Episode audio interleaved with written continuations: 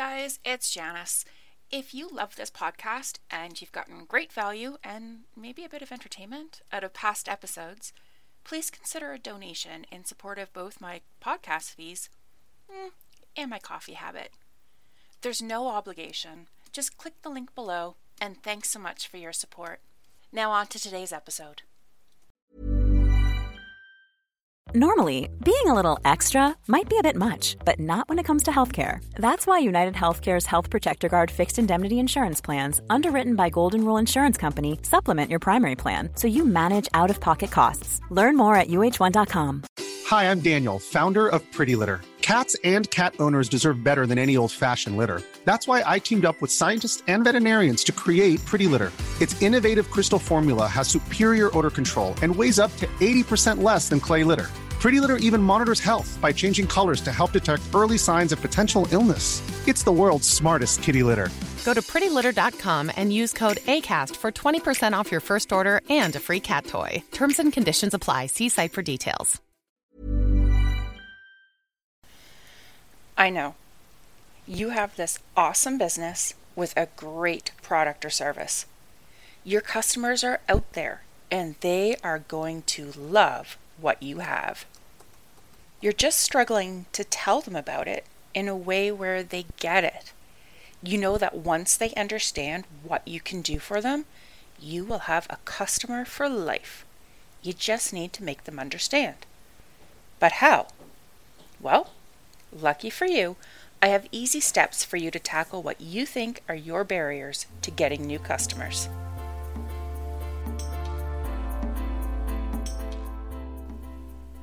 Hey, I'm Janice, and welcome to another episode of Connections, Coffee, and Confidence. Those are the three things I think are critical to every successful entrepreneur. So grab a cup of your favorite brew and let's get into today's episode. Sometimes I hear people talking about barriers to their business reaching their customers. They think that their product is too new to the market, too different, or perhaps it's actually the difference that makes it awesome, but scary for customers at the same time. Or maybe the barrier is price. People see that on the surface, the product or service looks just like another option available on the market, but really, yours is better, and your price is justified. But your potential customer's perception or lack of awareness of your unique value, among other real or honestly imagined challenges, well, those are barriers. And whatever they are, these barriers don't mean you can't market your business successfully. You just need to approach it strategically with your customer in mind so that you can tell them what they need to know in a way that they understand. Okay, are you ready? Because there are a ton of questions coming, and they're designed to make you think more clearly about your product or your service and what it does for your customer. And if you're on my email list, which you can do by going to janicefogarty.com, I'll link to it in the show notes, you'll have these questions waiting for you in my email as prompts for you for when you sit down to do your planning. Are you ready? How well do you know your customer? Do you know their pain point that you're going to fix? What is it exactly? And what does that pain point mean to them? What words do they use to describe it? What facial expressions do they use? Or what happens to their body when you talk to them about it? Do they look disappointed with shortcomings in similar products? Are they frustrated that there is nothing available that suits their needs? Are they angry that in this day and age no one has this available and it's a disgrace that no one has put the thought into them and this problem? Do you know what your business does for them? Do you know how much it will mean to them to have that problem solved? How much time, money, frustration it will relieve them of once they have their hands on your offering? Pro tip, guys you'll want to write down the answers to these questions as they will help formulate the basis for your marketing materials and those conversations down the road. Maybe you are your customer. Maybe that's why you decided to get into the business you're in create the product or the service that you did because you know exactly what the story is. You have lived experience and now you want to share the benefits and the relief, the simplicity of it, with others. Either way, you take the words that either you or your customers use to describe their situation and use them in your marketing. This helps your customer identify with you. It signals that you know exactly what they're talking about or looking for, and when they see their words coming from someone else, they will stop to investigate. People buy from those they know, like, and trust. If you're truly working to solve a problem for them and you sound like them, well, we usually trust people who sound just like us, and your customer is no different. If you're not solving a problem or addressing a pain point, you need to think about the gap you're filling. Usually, this is about making your customer's life easier or more happy. And sometimes ease or happiness can be a tough sell. Sometimes people have a hard time identifying with the potential wonders you can provide, or they don't understand the value you offer. And it can be hard to put a value on those soft, fuzzy feelings. I have a friend who has a wonderful craft business. She not only makes crafts, but she also sells the items required for you to make them yourself. But you don't need to be artistic. You don't even need to be talented to make something really nice. Her barrier has been the belief that her potential customers have when they see what she's created. They believe they won't be able to recreate it, no matter how much they would be really interested in doing so. The gap is that people want a creative outlet to make something useful or decorative either for their home or as a gift, but the barrier is they believe it will be too challenging. Her customer doesn't understand that you truly need no talent to make something lovely.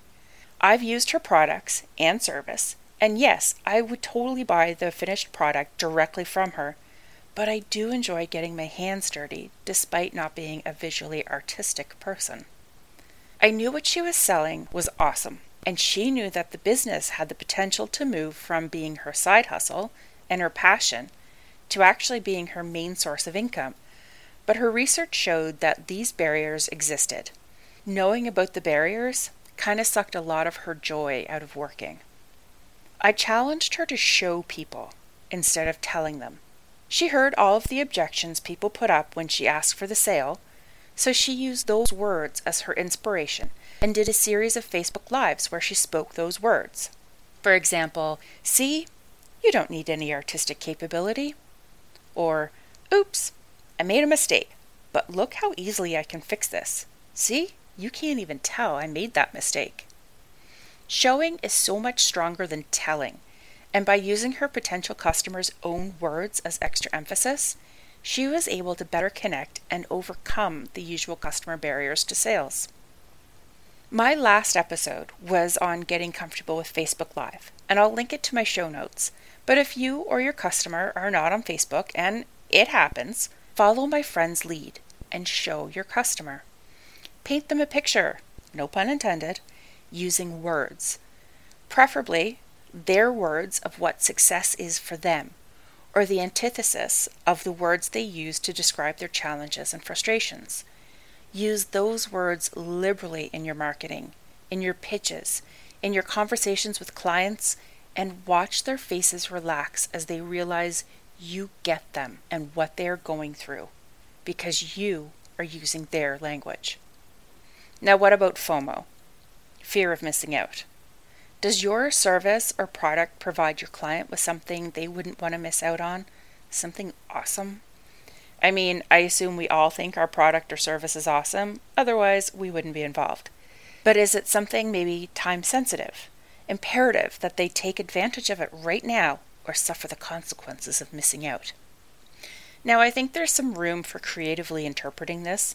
Like you're a cleaner and you tell your audience they don't want to miss out on a special event or even time for themselves, so they need to book with you and free up their time so they can do the fun things they don't want to miss out on. You know what's happening in your community. You know your customer and what they value. So go ahead and use those two pieces of knowledge to create some fear of missing out. And because you know your customer, you might be able to tell them that what you offer will bring them closer to their goals or desires. Maybe what people are worried about missing out on is something that is actually their pain point. That fear is their pain. You're the person who can bring them relaxation, help them get their new job, negotiate a raise, start a new career, or even learn a new skill. Remind them what they want and tell or show them how you help. Make it clear that they don't want to keep missing out, so they should just take advantage of your offer and get closer to what it is that their heart desires. The real trick is to combine what you know about your customers with their own words, and there you have what's known as your hook. That is, speaking to your people about what they know and want and need in the words they themselves use. Now, I don't really like that word, hook. It draws an image in my head of a fisher or one of those old vaudeville shows where the big cane with the hook comes out from off stage and it pulls a really bad act off. It's not an elegant representation of what is really just a good way to connect with your client. But I can't think of a better word, so hook it is. And your hook is going to be elegant, right? Or fun? Or meaningful? Because it's what you're going to use when you're advertising, creating your social posts, pitching your business, and selling your product. Your hook is what will pull people in. It'll stop their scroll, catch their attention, and speak to their heart. Take what your customer's saying, what they want or don't want to miss, and use that to explain to them why you are their best choice. Because I believe you are. Hey, thank you so much for listening today. And if you like what you heard, I'd love if you could hit the subscribe button and leave me a positive review wherever you're listening. It doesn't cost you anything but an extra minute of time, but it means a lot to me. And if you really like what you're learning, head to janicefogarty.com and sign up for my weekly email. You'll be the first to know about the new episodes and the other plans I'm working on. So make sure to meet me, same time, same place, next week. Until then, stay safe and thank you so much. Flexibility is great. That's why there's yoga. Flexibility for your insurance coverage is great too. That's why there's United Healthcare Insurance Plans. Underwritten by Golden Rule Insurance Company, United Healthcare Insurance Plans offer flexible, budget friendly coverage for medical, vision, dental, and more. One of these plans may be right for you if you're, say, between jobs, coming off your parents' plan, turning a side hustle into a full hustle, or even missed open enrollment.